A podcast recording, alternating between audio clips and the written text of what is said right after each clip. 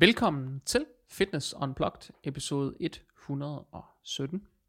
I øh, denne uges udgave af podcasten, der skal vi tale om det her med den perfekte sommerkrop, den perfekte bikinikrop, den perfekte badebuksekrop, den perfekte farkrop, den perfekte, ja, lige præcis, du har regnet det ud. Det er det, vi skal tale om, nemlig den her idealisering af øh, den perfekte sommerkrop.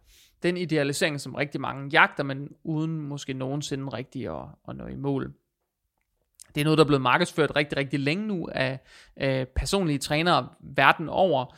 Øh, når vi nærmer os sommer, når der er tre måneder til sommerferien, så starter det, og så kører det cirka derfra med nye tilbud nærmest hver uge, indtil sommerferien starter, og så øh, starter øh, der bare noget nyt. Øh, vi taler lidt om hele den her markedsføringsdel i et andet afsnit, øh, men øh, i det afsnit kunne vi egentlig godt tænke os at tale lidt om den her idealisering, og hvordan man måske kunne gribe det anderledes an. Mit navn det er som altid Jakob Christensen, jeg er jeres vært, og I kan finde mig på Instagram som byjs Christensen og som startupmentor.dk, hvis du interesserer dig lidt for det her med at bygge personlige trænerforretninger og skabe personlige brands og sådan noget, så deler jeg lidt om det derinde. Øhm, som sådan en lille sidenote, jeg laver ikke sådan blive sommerklar forløbet, men øh, fra august af, fra 1. august, har jeg igen lidt pladser til fysisk personlig træning. Der er noget i Aarhus, to øh, pladser, og øh, der er noget i Ringsted, øh, plads til tre klienter. Og øh, hvis du har et ønske om, at dels at jeg skal træne dig, men at du især får en fysisk træner, som du ser ugenligt, eller hver anden uge, eller hvad det nu er, øh, selv hvis det er helt ned til måske en gang om måneden, men bare det der med at have en fysisk træner koblet på et forløb, bare for at gøre det mere personligt, for måske at lære noget, for at blive teknisk dygtigere, for at sikre, at du bliver stærkere, sikre, at du skaber progression, sikre, at du bliver sikker i centret, eller hvad det nu er, der egentlig er vigtigt for dig, øh, og du er ved at være træt af de her øh, online forløb, som aldrig er andet end et øh, standardiseret online forløb, men gerne vil prøve at have noget, der er fysisk, eller en hybrid mellem noget, der er fysisk, og noget, der kører online ved siden af, så er der plads til de her tre i Ringsted, og de her to i Aarhus. Øh, og øh, så er der øh, plads til, tror jeg, 9 eller 10 på min performance coaching forløb, som er det, der kører 100% online, og de kan også, også kobles på et øh, fysisk forløb. Øh, og det er der nok 8 ud af 10, der benytter sig af, at dem, som, øh, som bruger performance coaching, de bruger mig fysisk ved siden af også. Så har du, en, øh, har du en interesse i at komme i gang med et forløb, så er det øh, nu, du har mulighed for at øh, skrive til mig ind på Instagram og øh, signe op, eller du kan gå ind på min hjemmeside, jskristensen.dk og øh, udfylde formularen, og så skal jeg nok kontakte dig hurtigst muligt. Øh, det hurtigste, klart, skriv til mig på, øh, på Instagram, hvis, hvis det er det. Send mig en DM. Øh, Mængden af pladser er selvfølgelig det samme som i podcasten for inden, og det er det 100%, fordi vi sidder og optager podcasten den samme dag. Så den her podcast er i princippet 14 dage gammel. Og derfor kan det også godt være, at der er lidt opdatering på mængden af pladser og sådan noget, fordi lige nu bruger jeg jo netop min tid på at få de sidste booket på, inden at øh, der går sommerferie i den, og at jeg selv også skal holde noget fri. Så vil du gerne med på holdet, så er det nu, der er en god given mulighed. Med mig på mikrofonen har jeg i dag min trofaste lydmand Jakob. Det vil du vide, hvis du har hørt podcasten for inden. Der var Jakob med. Det er han også i det her afsnit, fordi vi optager det i studiet i øh, Vejle. Jakob, velkommen til. Tak, Jakob. Det er jo altid hyggeligt og dejligt, og der går altid snak i den, og nu er klokken yeah. øh, lidt over ni. Vi Yes. startede øh, ved 6-tiden, så vi har været i gang i tre timer og Ja. produceret så meget som et afsnit. Det er det, vi har nået. Så vi snakket en masse også. Ja, men 80 af minutterne har været produktive. Alle tre timer har vi lavet noget til i hvert fald min kæreste, som hvis hun lytter med, så har vi arbejdet benhårdt i altså. Ej, ej, Er det den besked, du får? Nu skal I ikke snakke, Nej, og nej, du skal nej, komme hurtigt hjem. nej, nej, Og du- det, det gør jeg ikke. Jeg, jeg lavede bare en klassisk øh, joke, tror jeg. Men Ja. hvad hedder det? Um, Jakob han er stand-up-komiker in the makings. ja, jeg har været lidt i gang, men øh, nu er det jo ikke det, det skal handle om. Øh, hvad hedder In the det? makings. Ja, ja, præcis. Ja. Meget, meget newcomer-agtig. Meget, meget newcomer. Ja, men hey. Badam. Sådan. Nå, jeg prøver I at lave også- håndbrud. Du kan ikke Nej. bifaldet. Nej, nej, Nej. nej. Jeg kan på sådan en soundboard, sådan, yeah, Ja. bifald. Woo! sådan noget friend dåselatter. ja. Øhm, jamen, øh, vi skal snakke om øh, måske det mest omtalte øh, emne i hele den her branche. Den perfekte sommerkrop. Ja. den perfekte farkrop. Ja. Jeg så en reklame fra en online coach, der lavede sådan en reklame, sådan, advarsel, nu er der kun 8 uger til ja. sommerferien, Og så sådan og rød- du kan stadig, var bare sådan, advarsel? Ja. Sådan, hvad advarer du folk imod? Mm. Men, Ja, ja. Men jeg synes meget det der, det er jo det der, vi har snakket om i et tidligere afsnit, at det er sådan negativ markedsføring. Sådan, er du træt af at være et fedelæs? Hader du også dit liv og dit spejlbillede? Sådan, jeg er den eneste, der kan få dig til at blive glad igen. Altså, Ja. det, det, er meget det der med, at igen, åh, så, sådan, ej, har du igen ikke noget sommerkrop? Altså, det er jo de der, sådan, hvor man får dårlig samvittighed. Ja. Ja. Øhm, jeg har også et coaches, der er sådan, jamen, det er sådan, tag et kviklån, det er det er værd, eller sådan noget, du ved, sådan, sådan Der er noget vild markedsføring derude, ja. og Ja. det bliver vildere og vildere. Ja, på et eller andet tidspunkt, der kommer 100% den der med kviklånet. Sådan, jeg er Ja. ligeglad med, hvordan du får råd til mit forløb. Bare du får råd. Ja, Kom i sådan. gang. Jeg skal nok gøre dig tynd og lækker og smuk. Og du Ja. vil stadigvæk have cirka 0% selvværd tilbage. Præcis. Og gæld. Ja. altså sådan, Det, Men- er, men- det, men- det er derude. men er vi ikke enige om, at det er sådan lidt sådan, det er det der, hvor det, det er sådan, ham, den, øh, mobberen for klassen, altså det er lidt sådan markedsføring, føler jeg i hvert fald det der med sådan, har du igen ikke nået din sommerkrop, eller sådan noget den stil, Ja. altså sådan, det er meget sådan negativt lavet et eller andet sted. Der er sådan føler en jeg. negativ lavet sådan stereotyp, Ja, stigmatisering sti- også. stigmatiserende sådan tilgang til markedsføring, Ja. om man forsøger hele tiden at, at lære folk, at, at det de gør er forkert, og Mm. det de er er forkert, og Mm. Øh, man forsøger sådan at nærmest at tale ned til dem, man shamer dem lidt over, at sådan, har du nu igen ikke nået sommerkroppen, mm. er du sådan stadig fat and sloppy, har du, øh, skal du prøve at være lækker på stranden i år? Har du ikke fået en orgasme i 10 år, mm. så prøv det her forløb, fordi mm. så bliver du så lækker, at du bare vil yeah. falde, hvor du, mændene vil stå i kø uden for din lejlighed. Altså, det bliver sådan noget, Ja. du ved, man får talt ind i folks dårlige selvværd, ja. og øh, deres dårlige forhold til deres krop, fordi man ved, at hvis man kan tale ind i det, så er der en sandsynlighed for, at nogen vil købe det. Ja. Øhm, og, Det er s- og det er jo øvrigt bare sindssygt ærgerligt. ja, at man shamer folk til, øh, altså, Ja. deres produkter. De, Øhm. fleste, de fleste, der har haft det dårligt i, på stranden Mm. over deres krop, over at skulle tage tøjet af, eller tage Ja. t-shirten af, eller være i bikini, eller hvad det nu er. Mm. Øhm, de fleste af dem, uanset hvor tynde eller tykke de har været i deres liv, så har de haft det lige dårligt. Ja. Det er meget få, der har den der oplevelse af sådan, ej, dengang jeg havde tabt mig rigtig meget, der havde jeg det helt fantastisk i bikini. Mm. Der selvværd har jo ikke ændret sig, fordi de har tabt sig. I de fleste tilfælde, så, så i alle tilfælde er det ikke bare sådan, at per automatik, fordi du taber dig, eller laver en livsstilsændring, at så ændres dit selvværd. Mm. Selvværdsfølelse er ikke det samme som selvtillid. Mm. Så det er ikke sådan, at man nødvendigvis har det godt i den krop, man har, uanset hvordan den ser ud. Mm. Og der er jo relativt mange, også slanke mennesker, som i øvrigt har det super dårligt i badetøj foran andre mennesker, fordi de bliver blufærdige af helvede til. Ikke Ja. også? Og er bange for ikke at leve op til de idealer, der bliver sat op. Ja, og samtidig er der jo tykke mennesker, der har vildt meget selvtillid og selvværd omkring ja. det. Altså sådan, jeg bruger, altså min onkel, han er sådan en, han er sådan, nogle gange får han sådan en flip, og så taber han til 20 kilo, og så, men han har ikke, det er bare fordi, så begynder hans kollegaer at ro, og så skal de alle sammen ro, og så skal han bare være den bedste. Sådan ro. Ja. Ja. Sådan, sådan noget den stil, eller så, Så laver, roer han bare lige mest. Ja, præcis. Så, så, men han er sådan en, om han, øh, så, så stopper de med ro, og så tager han 20 kilo på igen. Men ja. han, har, han er sådan, han har ikke skam, altså ikke fordi jeg siger, man skal have det eller noget, men han er bare sådan, han er så ligeglad med, hvad andre tænker om ham, Ja. ikke? Også han går i de samme Hawaii-skjorter, som han gik for 20, altså han er, sådan, han er stolt over, at han har en øh, trøje for 02, som han stadigvæk, øh, sådan, der er ikke nok huller i den, til den skal kasseres, og han er ligeglad med sådan noget, ikke også? Og, og så, så det er jo sådan, om man er tynd eller tyk, så er der bare nogen, der vil have det dårligt med sin egen krop. Og så er der andre typer, som er ligeglade med, med den slags der. Og det er jo lige præcis det, der er pointen, at det, der bliver, det bliver markedsført og stigmatiseret, som Mhm. om, at det er noget, man mangler. Ja. Man mangler simpelthen at have det godt på stranden. Ja. Yeah. Men man glemmer, at der er rigtig mange mennesker, som uagtet hvor flot en krop de har, ikke har det godt mm. Mm, afklædt foran andre mennesker. nej. Hvis man, jeg tror, hvis man lavede sådan en undersøgelse, hvor man spurgte folk, sådan, hvor mange der havde lyst til at have sex med lyset tændt, Mm. så man blive overrasket over, hvor mange der virkelig havde lyst til, at lyset det skulle slukkes. Ja, okay. Øhm, der er bare noget af det der med blufærdighed og Ja. mennesker, som det er bare de færreste, der har lyst til at stå og blotte sig mm. foran andre. Og det er uagtet, hvordan de ser ud. Ja. Og så er der dem der, som bare sådan, uagtet hvordan de ser ud, bare har lyst til at fucking blotte sig.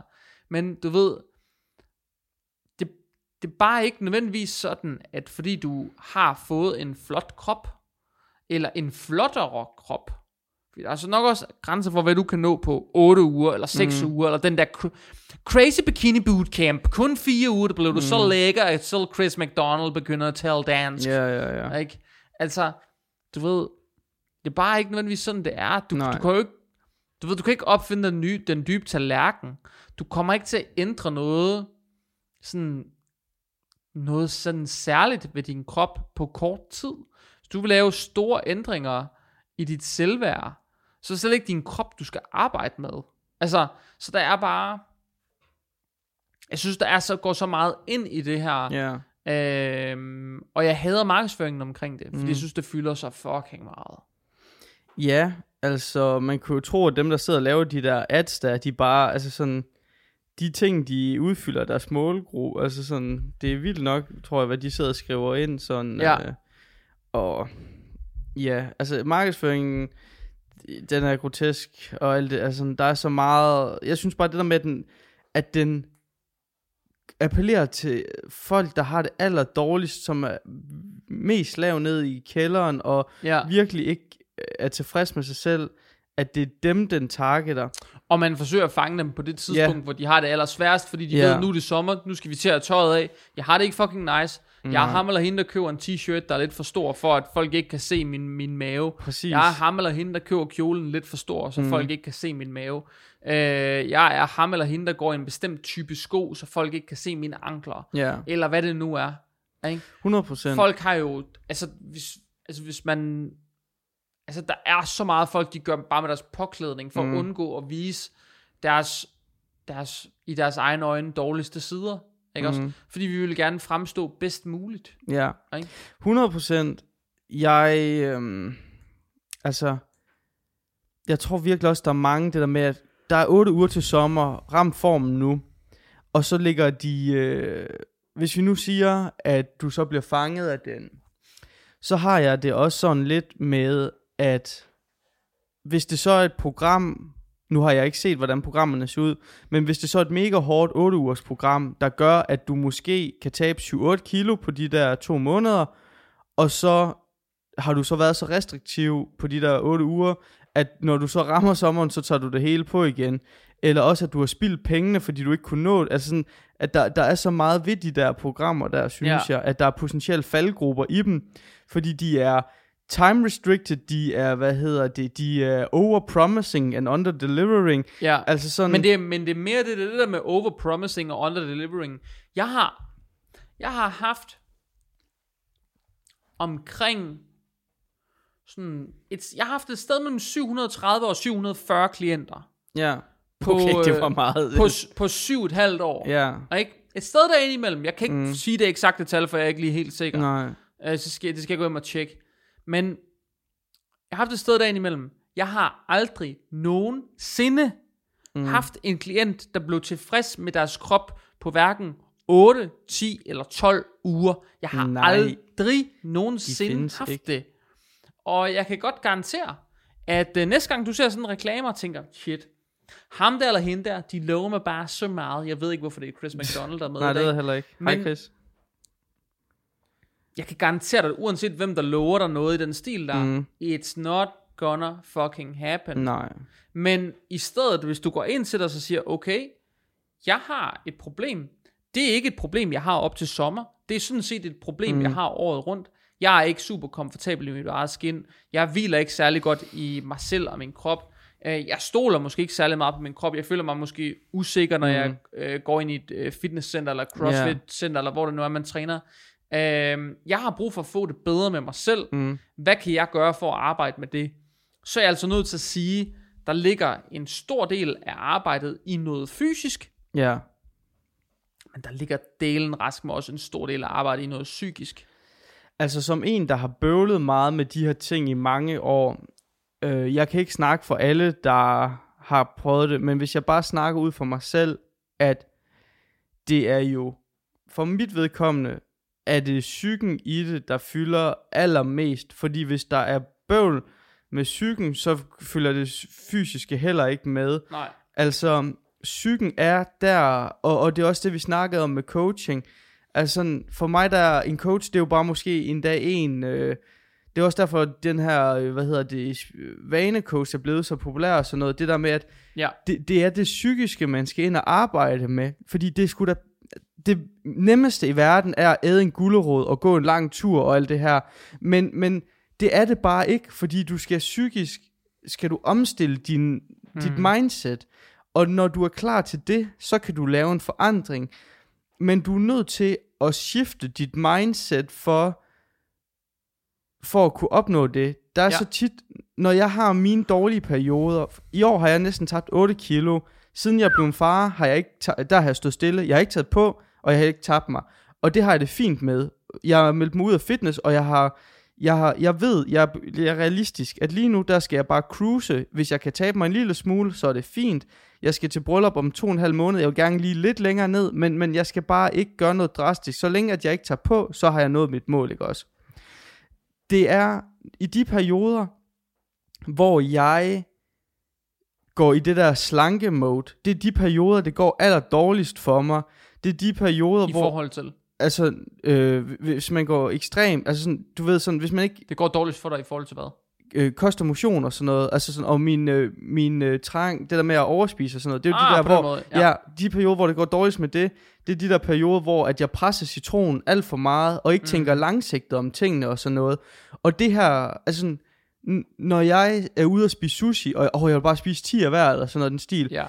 men det sekund, jeg tænker, jeg er 30, jeg skal da spise sushi resten af mit liv, så bare tag det med ro. Der vil være Ja, ja, ja. tusind gange, jeg spiser sushi, ikke også?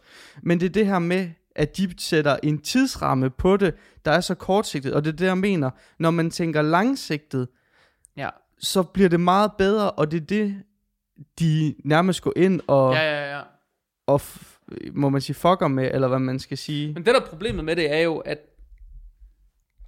grunden til, at man stigmatiserer det der med den der sommerkrop, Ja. er jo ikke for at give folk sommerkroppe. Nej. De er Nej, ikke for at nej, gøre nej. dem lækre til sommer Nej. overhovedet. Det, de, de, der gør det, er jo sådan set bedøvende ligeglade med, Mm. om man bliver flot til sommer, om Ja. man har det godt eller skidt i bikini. Mm. De er da hamrende ligeglade. Det her, det er en markedsføringsting. Ja. De, de har det samme produkt året rundt. Fuldstændig. De, skal bare, de har bare fire måder, de har fire årstider at pakke det ind på. Lige Bliv præcis. sommerklar, sådan overlever du vinteren uden at blive fed. Øh, ko- bliv klar til foråret. Altså, det er samme standard produkt. Produktet ændrer sig ikke. Det er bare måden, de sælger det på, der ændrer sig. 100%. Og det, og det er det, der er den helt, helt, helt store afgørende forskel. Og det er derfor, jeg startede med at sige, at sådan, hvis du virkelig har et ønske om at ændre nogle ting, mm. Så prøv at kigge på, ved, hvad er det, du har lyst til at ændre? Hvad skal der til, for at du får det ændret? Find nogen, du kan arbejde med i nogle trygge omgivelser, og så gør det, og tage den tid, mm. der skal til. Investere den tid i dig selv.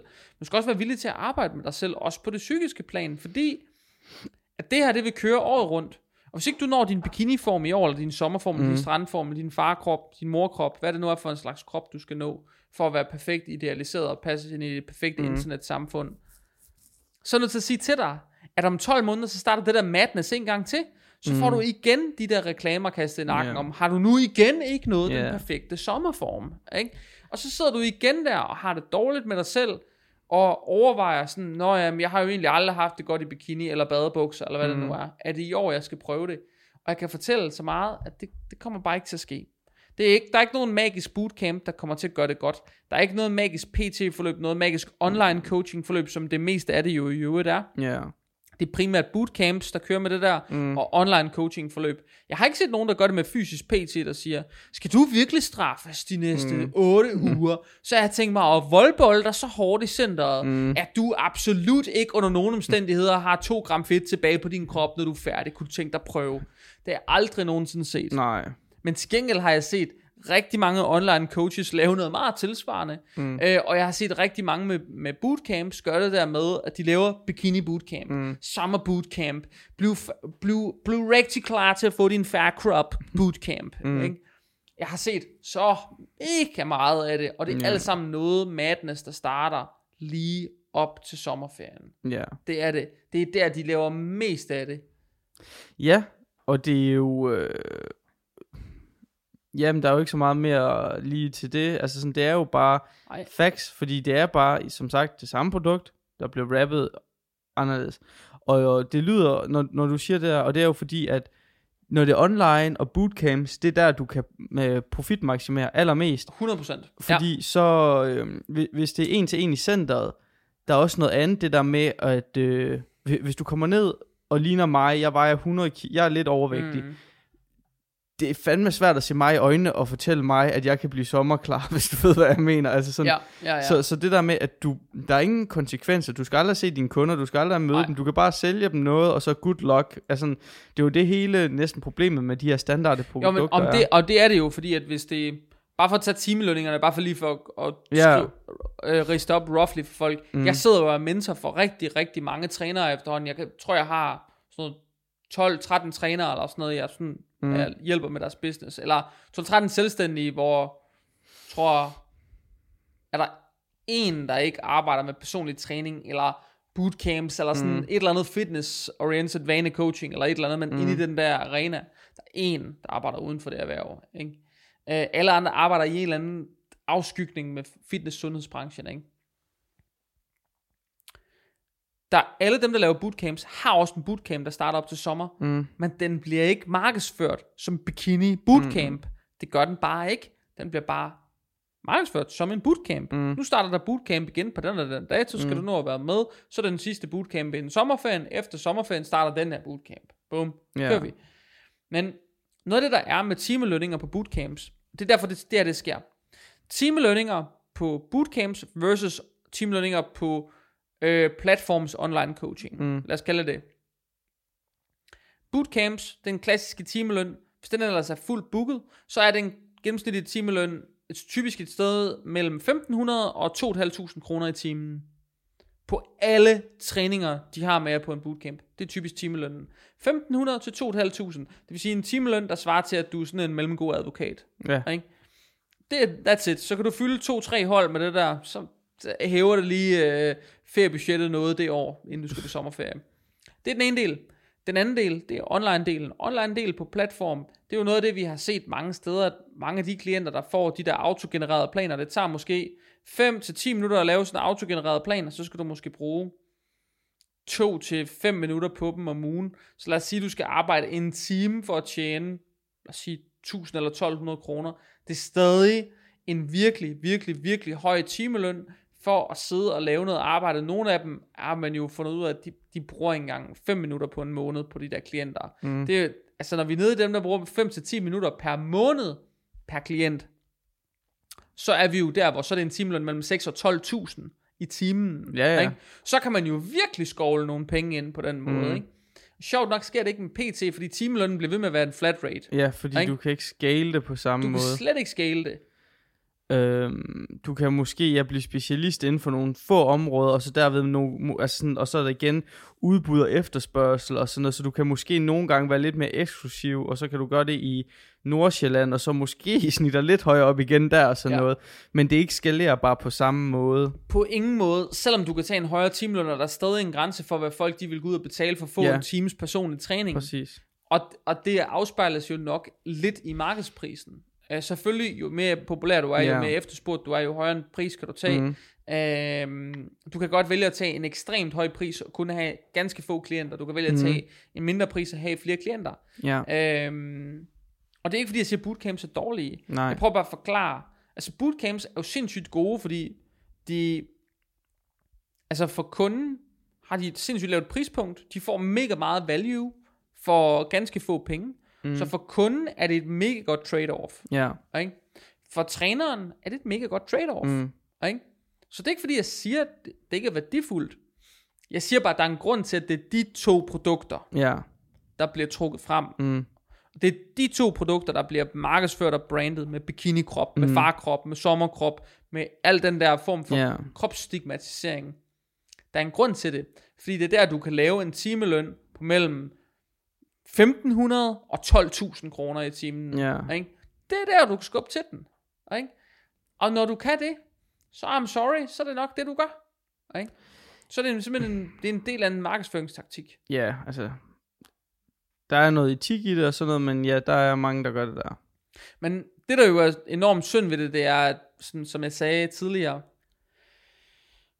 jeg tror seriøst aldrig, jeg har haft, ja, det har jeg ikke, jeg har aldrig nogensinde haft en klient, der var tilfreds med deres krop efter 8-12 uger, med noget som helst. Nej, Jeg har aldrig set det. men det kan, altså man ved jo, hvis man ved lidt om det her, at der skal gå sådan bare en måned, før man sådan kan begynde at se nogle ændringer, sådan så småt, så med mindre det er en, der nærmest var i mål, som så stort med høj sandsynlighed ikke ville have købt Ja. ja. programmet, fordi så havde de nok styr på det i forvejen.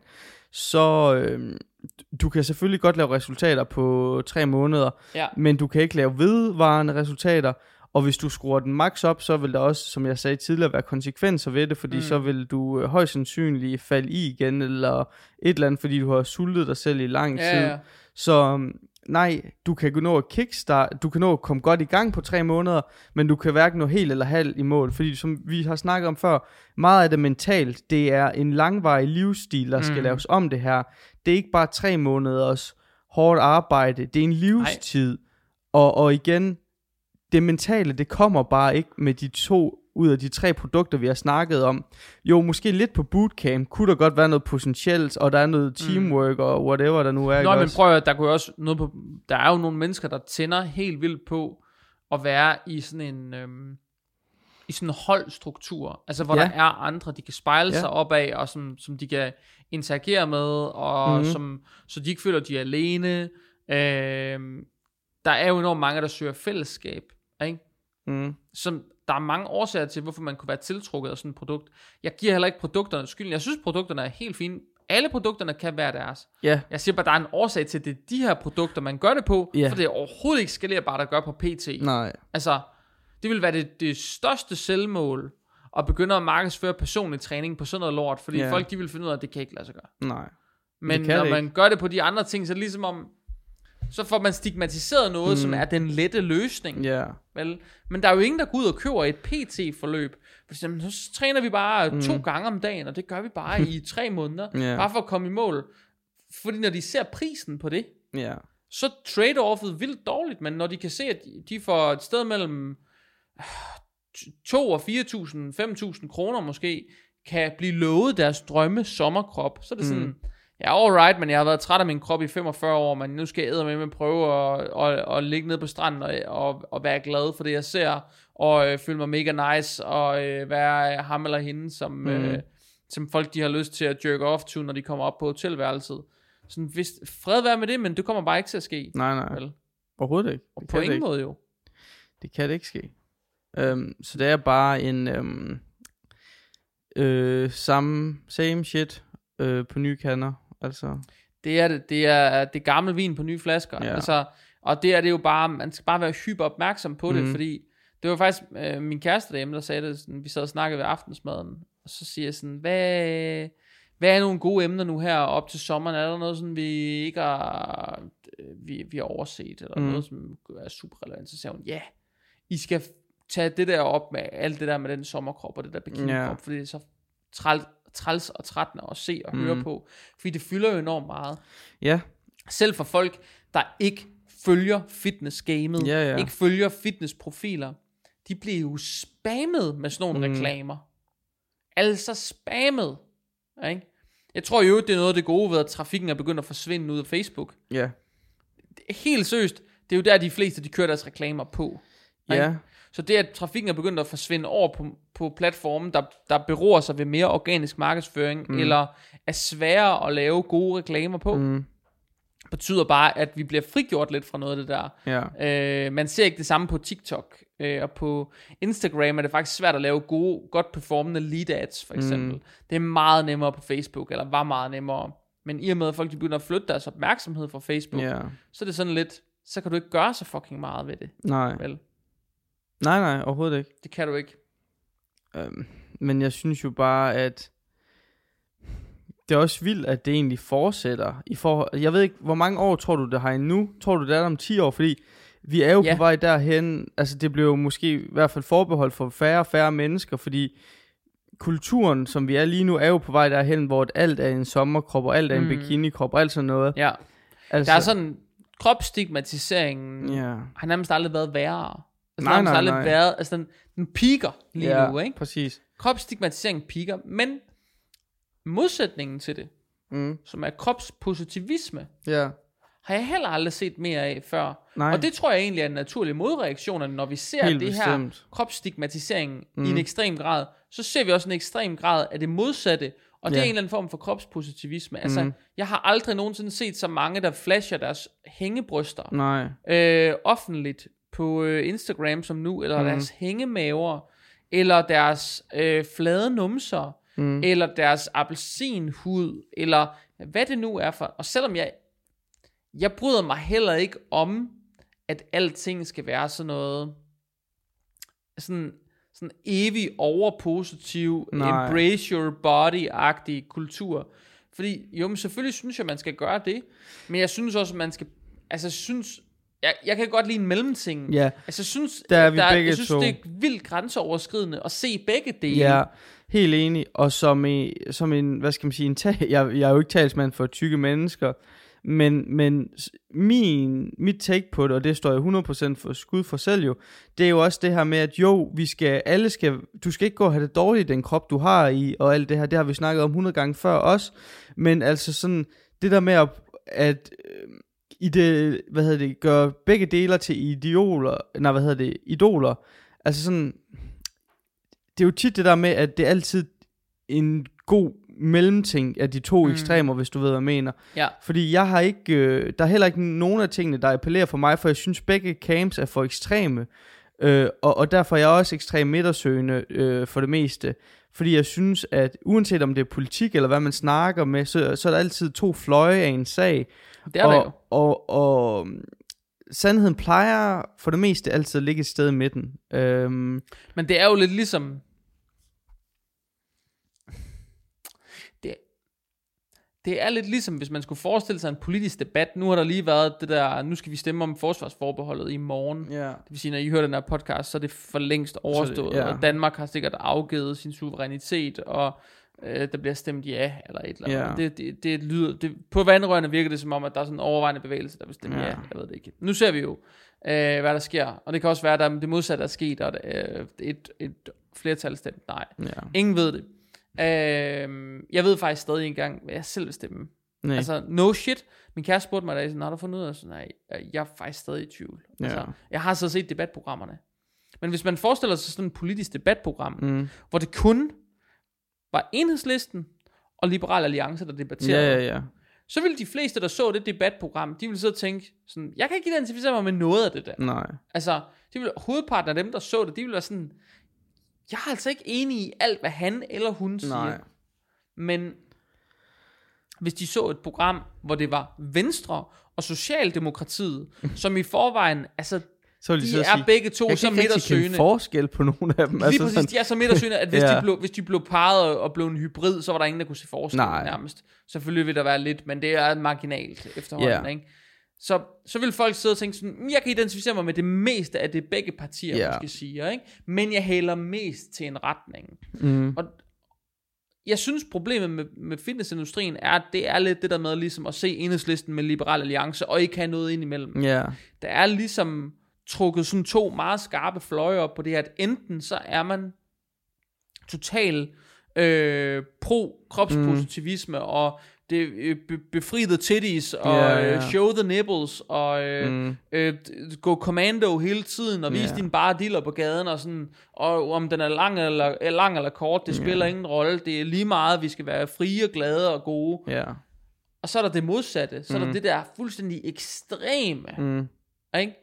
Hvor man bare ikke kan blive vild og god nok, og man Nej. kan ikke blive flot nok, du kan ikke få, få kunstige bryster nok, din dealer kan nærmest ikke blive lang nok, Mm. du, du ved, du ikke, du ved, ligesom i kloven, det skal være et rør, ja, ikke? det skal være et fucking rør, ellers så kan du ikke være med, vel? Altså, du ved, der er bare det der med, så sådan, at det, hvorfor er der ikke noget egentlig imellem?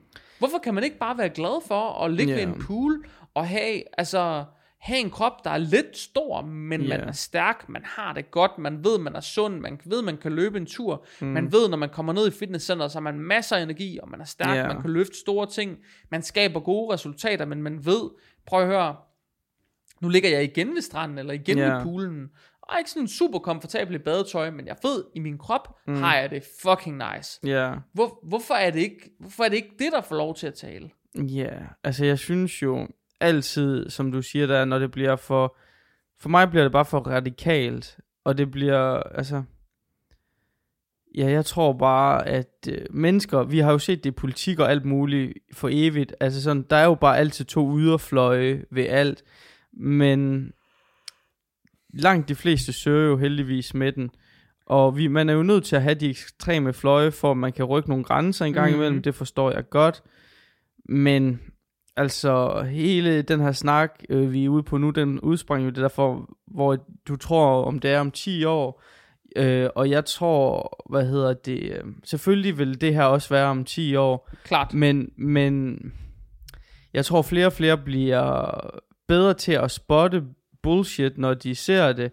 Ja, jeg, tror, Øhm. det, jeg tror, det tror jeg, du er ret. Jeg tror, det der bullshit filter eller bullshit detektoren, Mm. jeg tror, den bliver bedre og bedre. Ja. Det er jo forhåbentlig, altså det er virkelig mit håb. Det Ja. er, at jeg ved godt, at øh, jeg bliver meget bramfri i sådan en podcast Mm. som den her. Der er flere, der har skrevet til mig sådan, du banner godt nok meget, når du har podcast, hvor jeg bare sådan, jeg tænker ikke engang over det. Nej, Ja, det er sådan, det er sådan, jeg taler. ja. Og jeg taler ikke sådan for at genere nogen, Nej, eller for at gøre nogen ked af det, eller træne nogen over tæerne. Det er bare 100% sådan, jeg er Ja. som menneske.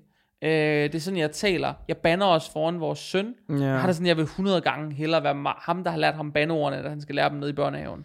Altså 100 gange hellere. Ja. Fordi så er jeg sikker på, hvem, hvem, hvem, hvem der sidder med aben. Mm. Øh, I stedet for, at det er en eller anden, jeg skal blame, så 100 gange, eller det er mig selv, der har lavet, lavet, lavet lorten for, yeah. om man så må sige. Ikke? Men, men jeg håber i hvert fald, det er noget af det, at sådan en podcast som den her, hvis jeg ellers skal holde ud og høre den, Mm. øh, trods øh, et sprog, som nogle gange er lidt bramfrit, men øh, så håber jeg, at sådan en podcast her kan være med til og sådan bløde lidt op i det der, og sådan Ja. stille nogle spørgsmålstegn, nogle relevante spørgsmålstegn, Ja. ved sådan, sådan, er det her vejen frem? Mm. Altså, har du nogensinde været igennem sådan 4, 8, 12 ugers bootcamp, underligt online forløb, hvor du bare pludselig er gået fra at være super ulykkelig til at blive super happy?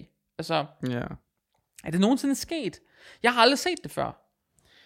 Nej, altså det kunne da faktisk være sjovt at, at høre fra en lytter, så kunne vi tage det op om noget tid, når vi efter det her afsnit om Ja. uger, fordi det kunne næsten også være med, at du skulle invitere en lytter på til at snakke om det der, fordi Det vil jeg meget gerne gøre. jeg har ikke, øh, altså sådan, jeg, jeg vil virkelig gerne høre den person, der siger, jamen jeg tog et 12 ugers forløb, og siden det har jeg aldrig været glad i. Altså sådan, det, det var bare de 12 uger, jeg skulle bruge, og så har jeg bare ændret mit liv.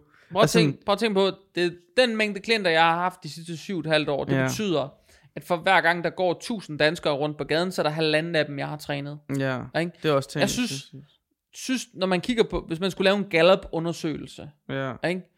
Så, jeg tror faktisk egentlig, det er sådan et rimelig repræsentativt udsnit, at for hver Mhm. 1000, så har man i hvert fald talt med halvanden. ja, Ikke? Jeg tror egentlig, det er et rimelig repræsentativt udsnit. Jeg har i hvert fald været omkring en bred del af befolkningen. Jeg har haft øh, øh, to-cifrede millionære klienter, og øh, klienter, som stort set ikke har haft en klink. Mm. Jeg har været på tværs af alt, hvad man kan forestille sig med demografi mm. og geografi. mm, Ikke? Alt, hvad man kan forestille sig fra ung til gammel. Ja. Min ældste, min alderspræsidenten blandt klienter, jeg har haft, har været på den anden side af 60. Den yngste klient, jeg har haft, har øh, sikkert været omkring 16, 15-16 år eller sådan noget. Jeg har haft et virkelig, virkelig bredt udsnit af klienter. Jeg har mødt en meget, meget, meget, meget bred del af befolkningen. Jeg har aldrig nogensinde haft en klient, der, der bare fik løst alle deres kropslige problemer, og bare blev glad og fik lyst til at gå på stranden i, i bare røv og bikini, øh, efter hverken 4, 8 eller 12 uger. Jeg har heller ikke haft nogen, der fik lyst til at gøre det efter 6 måneder. Jeg har haft folk, der kom tættere og tættere på, Ja. men jeg har aldrig haft dem, der som kom og sagde, nu er jeg bare tilfreds, Jacob. Jeg har bare min drømmekrop. Jeg er bare så evigt tilfreds. Det har, det har jeg aldrig mødt. okay. Jeg har måske mødt nogen, som efter virkelig har arbejdet intensivt med dem selv i, lad os sige, et år, eller to, eller tre, noget der til, hvor de sådan virkelig fandt ro i egen mm. krop. Men der har de måske både arbejdet med dem selv, fysisk og mentalt. Ja. De har måske været igennem adskillige diætprocesser, adskillige muskelopbygningsprocesser, mm. men også virkelig store kognitive processer, Ja. for at lære at forstå deres krop og deres adfærd. Det er altså ikke noget, der er løst på hverken 1, 2 eller 3 måneder. Nej. Det er det nej, ikke. nej, nej, eller, øh, nej, umuligt. Altså, jeg er, jeg ser virkelig frem til, nu har vi, hvad skal man sige, vi er ved at have opbygget en uh, relativt stor lytterbase, Ja. så man kunne jo måske håbe, altså, Skal vi invitere nogle lyttere til at komme og fortælle, at de Ja. opnåede den perfekte drømmekrop, og de bare var Altså, lykkelige på stranden eller ved poolen Nej, men den altså, ferie? det er et mega interessant, øh, lige nu har vi jo lagt den ud i æderen her, at øh, det er noget, vi er interesseret i at høre fra, fordi, altså, det lyder jo fuldstændig vanvittigt, altså sådan, at du på 12 uger, med et online forløb, eller et eller andet i den stil, bare har ændret ens liv, så, så det, Mm. Så der er selvfølgelig folk i Danmark, ligesom der er folk i Danmark, der har prøvet alt, fordi vi er 6 millioner mennesker eller sådan noget.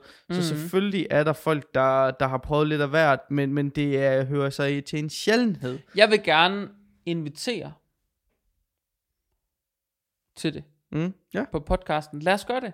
Yes. Lad os gøre det. Jeg tror ikke på, at der er en eneste, der skriver. Nej. Men er der nogen, der skriver, så, tager, så er I 100% velkomne i studiet. Ja. Der bliver sat en mikrofon op, og så øh, tager vi en snak om det. Ja. Og så laver vi, hvis der er flere, så laver vi bare sådan en roundtable en, Ja, hvor der kan komme øh, 5 eller 10 eller Ja. 25 eller 2000 ind. Ja, Så må vi skulle sætte os ud på gaden eller et eller andet, og så tage nogle mikrofoner frem, og så Ja. gå rundt med dem. Jeg laver meget gerne en podcast, og jeg inviterer meget gerne ham eller hende, eller dem eller de, ind og fortæller om, at de nåede i deres perfekte Ja. form på 4, 8 eller 12 uger lige op til en sommerferie. Ja. Det, og de bare havde det perfekt i badetøj i øvrigt, da de lå ved en pool. Mm. Øh, og at de i øvrigt havde det skidt i badetøj inden. Ja. For det tæller ikke, hvis du havde det godt i badetøj, Nej, inden nej, nej. i gang. Så er det no-go. Ja. Så tæller det ikke. Du skal have haft det skidt og Mhm. fået det godt Ja. på 1 til tre måneder. Ja. Det er dem, jeg gerne vil tale med, for jeg tror simpelthen ikke på, at det findes. Nej. Jeg tror det ikke. Men nu, Men jeg vil nu, gerne overraskes positivt. ja, nu er det lagt ud, og så må vi jo så se, om der er nogen, der, øh, om du får en indbakke, Prøv, der skal nok i. være en. Selvfølgelig er der Der det. skal nok være en lytter, der siger, hey, det har jeg prøvet. Mm. Og så vil jeg super gerne tale med dem. Ja. Super gerne, fordi Det jeg vil fandme, så vil jeg vide, hvad den magiske formel er der. Ja. Ja, men igen, der er en øh, kunde til et hver produkt, så det skal jo nok have været øh, lykkedes, men det er fandme... Det er en meget lille demografi, tør jeg godt at, Mm. at æde min hat på. Hvor jeg har haft konkurrenceatleter, der i konkurrenceform Mm. har haft det svært med at tage t-shirten Ja. af foran andre mennesker. Ja, I kid you not. nej. Stået med den sygeste sexpack i Danmark, og... Selv da jeg selv har været i konkurrenceform, har mm. jeg haft det sådan, jeg kiggede mig omkring en af to t-shirten af for at tage noget sol. Mm. Altså... Jeg har jo vist også ytret før på den her podcast, da jeg var i god form, der var jeg pisseglad for min krop. Altså sådan, Jamen, det Der- ved jeg godt, du altså- siger, du er ham, du er den perfekte case. Til Nej, nej, podcast. nej, fordi jeg tror, tre måneder, bro, er du sindssyg? Altså sådan, tre år måske. Altså, jeg arbejdede hårdt i to-tre år, før at det der, det gik for mig. Men altså, jeg var stolt, og sådan, jeg er måske også meget positiv over for mig selv i de Ja. rigtige, hvad Du hedder er vild det? med kylling og fetakuren. Ikke mere, dude, jeg kan ikke, jeg, dude, lad være at nævne det. Hverken spis kylling, grønne bønner eller fetaost tiden. Ikke øh, i nærheden. Vi købte grønne bønner her den anden dag, og jeg... Jeg, jeg, men jeg tror, jeg er klar til at komme over den der psykiske barriere der. Du ved, det har taget mig lang tid, men Prøv dem frosne. De er gode. altså, bare tage dem på tallerkenen, mens de... Nej, Nå. altså bare snack dem. De er gode frosne. Nå, sjovt. Jeg har jo kogt dem altid. Jeg er snart klar til at prøve den øh, kombi igen, men altså... Jeg sagde jo også, det, det vægttab der, det kommer jeg aldrig Det er til. den nye sunlolly. Med Jamen, harikuvær. Nej. Smagen af harikuvær. Ja. Så skal du bare lige, øh, du skal bare købe sådan noget øh, Fun Light saftevand, og så bare hælde, øh, hvad hedder det, grønne bønner ned i den, og så, så har du det. Det er for en light med, smag, med smagen af vandet fra fetaost. Præcis. Ej, øh, nu skal vi tilbage on track her, Jacob, tror jeg. Men altså, jeg blev tilfreds, og jeg, altså nu, jeg har et meget bedre forhold til min krop, end jeg nogensinde har haft før, selvom jeg er tyk nu, eller man skal sige overvægt i hvert fald. Øhm, altså det er ikke fordi, jeg er glad for min krop, jeg har bare begyndt at acceptere den, hvis du ved, hvad jeg mener, at jeg ikke vil skamme mig over den mere. Og, men, men selv med mig, som er sådan jub, hvad hedder sådan, øh, Skulle lige til at kalde dig selv for en jubelidiot? Ja, Ja. men, men, men det er, selvom at jeg er sådan en type, der på nogle områder selvfølgelig, så, så tre måneder, det er jo bare, det er bare, Bro, bro, oftest er det jo sådan noget, det starter efter nytår, Ja. så det er sådan, hvis du skal nå sommerkroppen i år, så skal Ja. du til at starte nu. Hvis jeg kommer ind i februar, der er sådan, nu er den første måned gået. Ja. Er du nået i sommerform? Mm. Er du blevet klar? Er du kommet i gang Ja, med ja, din ja, diæt? ja. Så kommer man ind i marts måned, ikke? og så er der sådan, nu er der gået to måneder. Mm. Er du nået der til nu? Nu tror jeg, det ved at være tid, mm. så du skal tage mit perfekte, ultimative, fire måneders forløb. Så passer det lige med, at du er klar lige inden sommerferien, så er du rigtig lækker og flot og smuk, når du skal på stranden. Ja. Og så tre og to måneder før, Ja. en måned før, sådan to uger før. Nu skal du tage den ultimative slankepille, så du bliver Ja. rigtig smuk og sund og lækker, inden du skal på stranden i din bikini. Kanyler sælges separat. altså sådan det. Men det og du ved, ja, du ved, det starter bare, og det er bare Ja. sådan, det er sådan Det er noget, bare sådan e-mail marketing flow-agtigt. Hvis, altså, det er bare sådan en... Ja, du, fuldstændig. Du, du, du, du, sat det er op, sådan, og så hver måned. Hvad synes du om din seneste ordre? Har du lyst Ja. til at rate os? Ah, nej. Nej, Nej. altså sådan... Så det er bare... Øh, ja. Det er Ja. dirty business. Jeg synes, det er synd med kropsstigmatiseringen på Ja. den måde. Fordi den ændrer faktisk ikke rigtig noget ved folks sådan, forhold til deres egen krop. Det er ikke i en positiv retning i hvert fald. Det giver Nej. dem højst et dårligere forhold til deres egen krop, og det shamer dem ind i at sådan, Nå ja, okay, nu kan jeg godt, nu er det kun 12 uger, ja, der er jeg egentlig ikke for startet min diæt, nu skal jeg kraftedeme med det godt nok i gang. Øhm, det Ja. har aldrig gjort noget godt for nogens motivation, det der. Nej, nej men altså, jeg kan bare ikke se, at man ser det og tænker, det er lige det, det, det der, det, er det, det det. Altså, det er jo mere sådan noget, ej, de har jo ret, jeg må nok hellere tage mig sammen. Altså sådan, det er aldrig sådan, yes, det var sådan, ej, hvor er jeg dum, hvorfor har jeg ikke tænkt på det før? Selvfølgelig skal jeg på det her kursus. Altså sådan, Ja, det er altid dem, der, som vi startede med at snakke med. og det er altid, reklamefiguren er altid sådan, ham der, som bare har fået så meget juice, Ja, at hans muskler bare er ved at springe, og han står Ja. i bar mave og vener, du ved, Mm. fra dilleren og hele vejen op i nakken, Ja. ikke? Og brystmuskler, der er så store, at selv Arnold kigger på mig og siger sådan, oh, bro, ja, good job. ikke? Good job. Get to the jobber. Ja, Ja, men, men det er det der med, at det er enten ham, som gør det, mm. eller også er det hende der, som har fået to boobjobs og tre assjobs, ikke? Mm. og som har fået så meget botox i læberne og blevet strammet så meget op i, i panden, at, at alle kan se, at hun er så fake, som man overhovedet kan blive. Ikke? Det er typisk dem, mm. som står og gerne vil sælge det der. Det er meget sjældent ham eller hende, som er sådan helt gennemsnitlig. sådan- repræsentative dansker. er rep- lige præcis repræsentativ for en dansker. Mm. Det er meget sjældent dem, der står og yeah. selv sådan et forløb. Det er meget ofte dem, der, som, som der ser meget stereotype ekstreme ud. Ja. Ja. Har jeg ikke ret? Jo, Er det ikke altid dem, der er reklamefigurer jo på men, men det er jo også altid dem, som har de der, altså sådan, det er, jeg tror jo bare, at de der, øh, gener, nu, nu generaliserer jeg jo de typer der, men det er jo generelt også dem, store biler, hurtige penge, altså sådan noget, hvis du ved, hvad jeg mener. Sådan er der mange af dem, der har, og det, sådan føler jeg i hvert fald, det er i hvert fald mit, hvad hedder det, øhm, take på det, altså at de, de passer tit dem, der er reklamefigur på det her, fordi typen, der vil lave det her forløb, er jo typisk også typen, der vil lave andre Ja, shady business, eller i hvert fald øh, ue, i, mit, i min optik, uetiske business øh, ventures. jamen, der er jo super meget, og, og det er jo det, vi, så, vi snakker om, det er så super mange gange, vi skulle Ja. aldrig have taget det her op på podcasten, fordi det bliver bare endnu en rant om, hvad er det, der sker i fitnessgamet, som ikke er i orden. Mm. Og det er egentlig ikke det, det bør handle om, men det bør handle om den her stigmatisering. Problemet med en meget stor del af den omsætning, der er i branchen, det er, at den kommer enten direkte eller indirekte fra noget kropsstigmatisering mm. og fra noget kropsshaming. Mm. Øh, det handler ikke nødvendigvis om at hjælpe folk. Det handler om Nej. at kigge på, hvordan, hvordan kan vi skabe en lukrativ businessmodel, Tror, så vi tjener flest mulige penge. må jeg lige stille et spørgsmål? Ja. Tror du, at der vil, øh, tror du, at øh, branchen vil lide tab af, at alle gik i en anden retning? Altså tror du, der vil være færre, der vil bruge penge i, øh, i fitnessindustrien? Kan du forstå mit spørgsmål? Hvis alle brugte andre markedsføringsmetoder, tror du så, at det vil falde, eller tror du, de folk, der køber produkterne, vil have hoppet i en, der sagde det anderledes, hvis alle gjorde det? Forstår du, hvad jeg mener?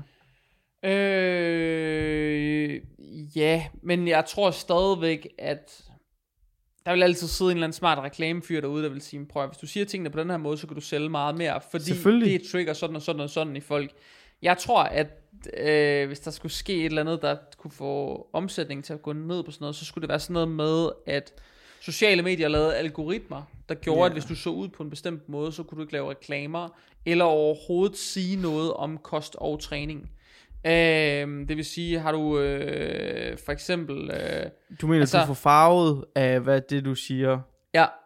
ja, og det er jo noget af det, man ved fra, at der er jo lavet sådan et stort, er det et britisk studie, der er lavet på, hvad de primære årsager er til, at vi hyrer en træner, en Ja, personlig træner. De primære årsager, det er personlighed og udseende. ja, Så hvis du kan fjerne udseende 100% mm. som en faktor, hvis man for eksempel kun måtte markedsføre øh, fitness- og sundhedsydelser på lyd, mm, uden billeder og video, mm, så tror jeg, det vil blive rigtig, rigtig svært at lykkes med det der. Fordi så vil du pludselig skulle fange folks opmærksomhed på en anden måde end via dit mm. udseende. Det der jo sker på videoer og billeder i dag, er at man fanger dem jo først med øjnene, før de enten læser eller lytter. ja, Ikke? Hvis du skulle fange dem på lyd, så skulle du fange dem først på lyd, mm. før du fik dem til at se. ja, Giver det mening? ja, ja, helt Så vil bestemt. du ikke, så du vil ikke på samme måde kunne skabe det der i sådan Nej. idealiseret billede af den perfekte krop ved at vise den frem. Ja. Du vil være tvunget til at fortælle om det. Præcis, og, og nu ved jeg godt, vi også snakkede lidt i sidste afsnit om det der med, øh, hvad hedder blind dates og sådan noget. Ja. Men, men det vil jo virke lidt kommer på til at samme... tænke på den der drengene fra Angora sang i øvrigt. Men, men det her, det vil jo virke lidt på Vildt samme mange måde, lyttere, hvis... der vil sige, hvem fanden drengene fra Angora? Det håber jeg ikke. Hvad hedder det? Men, men der vil være mange... Hvis vi nu genleger videre med den der med lyd, så vil det være lidt mere som en blind date. Du Ja. vil jo høre om det før. Du vil, du vil ikke vide, hvad du... Hvad skal man sige... Øh, mødt op til. Altså, hvad, Nej. hvad skal man sige? Jo, no, men udseende og alt det der. Hvor at for eksempel på Tinder, der, der er det jo overfladisk, fordi der, det første, du ser, det er udseendet. Prøv at forestille dig Tinder kun på lyd. Ja, at man... Fordi... Prøv at forestille dig, hver gang du swipede, så vil du blive tvunget til at høre om folks øh, hedder hobbyer og, øh, Ja. og personlighed. Mm, Ikke? Prøv at forestille dig, det var det, du, det der skete Ja. på Tinder. At hver gang, så det ville være sådan Tinder for blinde. ja. Ikke? Så sådan swiper, og så skal du høre sådan, Nå, hej, mit navn det er Rebecca, mm. og jeg er vild med øh, øh, heste, mm. og jeg elsker at stå nede i stallen, og jeg bruger størrelse øh, 40,5 i ridestøvler, og det er ikke så stort, som det lyder, og sådan, du ved, så vil man stå der, og sådan, der vil sikkert være en hestepige, der hører det her, og tænker, ej, sådan må man simpelthen bare ikke sige. Det er jo også bare for sjov, men du ved, der er den der med, at så vil man skulle sælge sig selv på en helt anden måde, så vil man skulle for, ja. sådan forholde sig til noget, så vil man ikke bare kunne flashe sine tits, Nej. og så, du ved, få nogle billige point. Og det er jo desværre lidt det, der sker. Ja. På Tinder forholder vi os til, hvem kunne jeg tænke mig at knalde? Ja, Det er det, Tinder er til for. 100 På procent. Tinder forholder du dig ikke til sådan, ej, hvem kunne jeg tænke mig at blive gift med? Nej. Der forholder du dig til noget, noget 100% ydre tiltrækning. Ja. Og det vil sige, hvem kunne jeg i bund og grund tænke mig at formere mig med? Ja. Ikke? Hvad hedder det? Øhm... Men det er jo også lidt det, den der, hvad hedder det, øh, det der danske fitnessforbund, jeg kan huske, det der, jeg, hvem, jeg kan ikke engang huske, hvem der har det, det der forslag med, at du ikke må reklamere, eller i hvert fald ikke have en x Når du, du tænker på med øh, den der... Øh, før- og efterbilleder og sådan øh, noget. Du tænker på den der... Øh, på PT Danmark. Ja, Ja. Altså at det der med, at man laver fald nogle, Brancheforeningen. ja, at du laver nogle regler for, hvordan øh, sådan noget, markedsføre sig. Ja, hvordan du markedsfører sig, og måske også den påklædning, du skulle have på, når du laver videoen. For eksempel det der med, at du må måske ikke stå i sådan noget... Øh, i Jeg er ikke sikker, på, ikke sikker på, at der er regler for, hvad man må have på. Nej, nej, nej, men, men nej, det, er der heller ikke. Men jeg mener bare sådan, du ved, der er mange af de der, som vi snakker om før, de der big bros der, der har mega små, øh, sådan noget, de der, der hvor de kun lige dækker nipple, øh, hvad hedder de? Øh, Jeg troede, du så meget skulle til at sige dealer. nej, så er det bare de der tanktops, der hvor, hvor i, du snakkede med Frederik om det, de der, hvor det bare sådan Stringer? Ja, stringer, sådan nogle der, altså sådan noget, hvor de står i sådan nogle der, og det samme Ja. for piger, der næsten ikke står i noget tøj, at sådan noget, det også vil blive, hvad skal man sige, i fremtiden, sådan frowned upon, øh, altså, Front upon. ja, frowned upon, at, at sådan, at man ved, at det ikke er, altså sådan, Men tror du ikke, at, øh, måske, måske ikke. Jeg tror stadig, at udseende har en enorm stor magt. Det er også derfor, det jeg siger, det jo. jeg tror, Tinder på lyd vil ikke fungere. Nej, Tinder på lyd, lyd, lyd tænder ikke. Det gør det ikke. Lyd Mm. sælger heller ikke specielt godt. Du skal sælge varen ret godt på lyd, for at det virker. Hvor på et billede eller på en video, det er jo derfor, Det er Ja, ja, jeg det, ved er det jo det er jo derfor, godt. der er tv-reklamer. Ja, jeg, Det er så, altså, du jeg arbejder jo det. med lyd, eller video, Ikke? hedder det. Altså, Så hvad hedder det? lyd, Selvfølgelig. lyd, lyd er bare et, et medie, man skal investere meget mere tid i. Helt sikkert. Øh, video og billede skal du investere meget mindre tid i. ikke? 100%. Og hvis du er rigtig god på de ting, så altså sådan... Vi er, mennesker er bare tiltrukket af smukhed. Om det er øh, køkkener, sko, eller biler, eller personer. Så det, der er pænest, er det, vi er tiltrukket af. Klart. Og det er, ja, det er jo, nu blev det jo lidt en snak om alt muligt andet, men jeg håber, at I derude, I, er- der lytter til afsnittet, I, øh, I sådan lige har fået et wake-up call omkring det her med øh, både øh, øh, det her med øh, kropspositivisme, Ja. men også øh, al den her kropsstigmatisering, Mm. at jeg tror, der er noget godt i kropspositivismen, Mm. men jeg tror, den er et produkt af den ekstreme kropsstigmatisering. Ja. Hvis vi ikke havde den der stigmatisering, så havde vi heller ikke kropspositivismen. Nej. Den ville slet ikke være nødvendig. Sådan er det Øhm. altid med reaktioner og modreaktioner. Det er det. Der vil altid være en modreaktion på en reaktion, men jeg tror, det er super vigtigt, at I, når I ser alle de her reklamer, når I forholder jer til sådan, når er jeg nu heller ikke god nok i år, når vi skal på ferie, eller man sidder Mm. der og tænker sådan, ej, okay, nu skal vi til Kreta om syv uger, jeg har det godt nok sådan, åh, skal jeg godt nok have bikini på igen, eller skal jeg godt nok have badebukser på igen? Og man Så- får, man får altid den der tanke der, når man lige har spist sin sidste chips, eller et eller andet i den stil. Er sådan, nå, nå så er jeg, nu du er jeg, du er jeg ikke, men nu er Ja, jeg død. Ja. så farvel. Men jeg tror virkelig, det er vigtigt at prøve at forholde dig til sådan, har du nogensinde haft det godt i badetøj? Mm. Blandt andre mennesker? Har du lyst, er du typen, der har lyst til at øh, dyrke sex med lyset tændt eller slukket? Og er du den type, uanset hvad du vejer og hvordan du ser ud? Fordi jeg tror, der er noget ret vigtigt i at nå frem til at sige, hmm, hvis man egentlig altid har haft det dårligt med sig selv, hvis man aldrig har haft en god oplevelse i badetøj blandt andre, uanset hvornår i ens liv det har været, eller hvad man har tænkt om sin krop, hvis man aldrig nogensinde har haft det godt, uagtet om man har vejet meget eller lidt, eller været i god eller dårlig form, så skal man måske overveje det der med sommerformen, og man måske i virkeligheden skulle overveje at f- altså arbejde med sig selv i stedet. Fordi det er jo nok i virkeligheden noget af det, man har brug for, for at komme videre, øh, til faktisk at få en god oplevelse i badetøj. Men samtidig vil jeg sige, at hvis man har et ønske om at ændre nogle ting radikalt ved ens øh, fysiske helbred, øh, hvis, e-, ved ens styrkeniveau, ved ens øh, udseende, muskelmasse, øh, fedtmasse, hvad det nu er, så vil jeg klart opfordre til, at man arbejder på at finde en mere langsigtet løsning. Man ikke bliver så fristet af at tage alle de her kortsigtede tilbud, men i virkeligheden kigger på at sige, okay, hvad skal der til long term, før jeg løser mine problemer? Og så acceptere, at det er nok noget, der kræver lidt arbejde, og formodentlig også lidt mere arbejde, end man indledningsvis tænkte, man ville investere.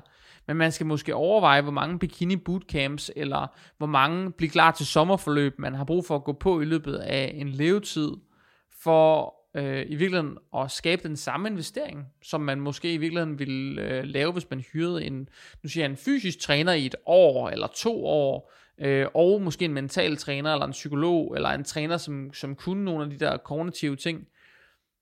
Hvor meget, altså, hvor, hvad vil bringe mest værdi? Hvor vil man få mest glæde? Hvor vil man øh, få det bedste resultat, og det mest langvarige resultat? Jeg tror, der er nogle ting, man skal, seriøst skal overveje, øhm, og det skal bare ikke være afgjort af, hvor lang tid der er til sommer, fordi jo mere presset man er på en deadline, desto mere bliver man også trængt op i en krog, og der er sjældent noget, altså folk reagerer sjældent godt på at blive trængt op i en krog. Øhm, og det er det, jeg håber, du som lytter kan få med ud af det her afsnit. Øhm, det var det for denne uges udgave af Fitness Unplugged. Tusind, tusind tak, fordi du lytter med. Jeg håber og tror, at øh, hvis du er glad for at lytte med på podcasten, så deler du i din story, du øh, abonnerer på din foretrukne podcast-app, og du husker at anmelde øh, podcasten og give den fem stjerner på iTunes podcast-appen. Øh, og Spotify er nu øh, kommet med en eller anden form for stjerne-løsning. Øh, løsning. så giv meget gerne podcasten en positiv rating. Det hjælper den godt op af algoritme øh, stigen i øh, podcast-universet, og øh, hjælper i virkeligheden til at sprede øh, de her budskaber og tanker og ideologier til andre ligesindede, ligesom dig. Jeg kan 100% garantere, at jeg tjener ikke nogen penge på podcasten. Jeg får ikke noget omsætning ind på den. Jeg har ikke nogen reklamer på den, og i øvrigt helt med vilje.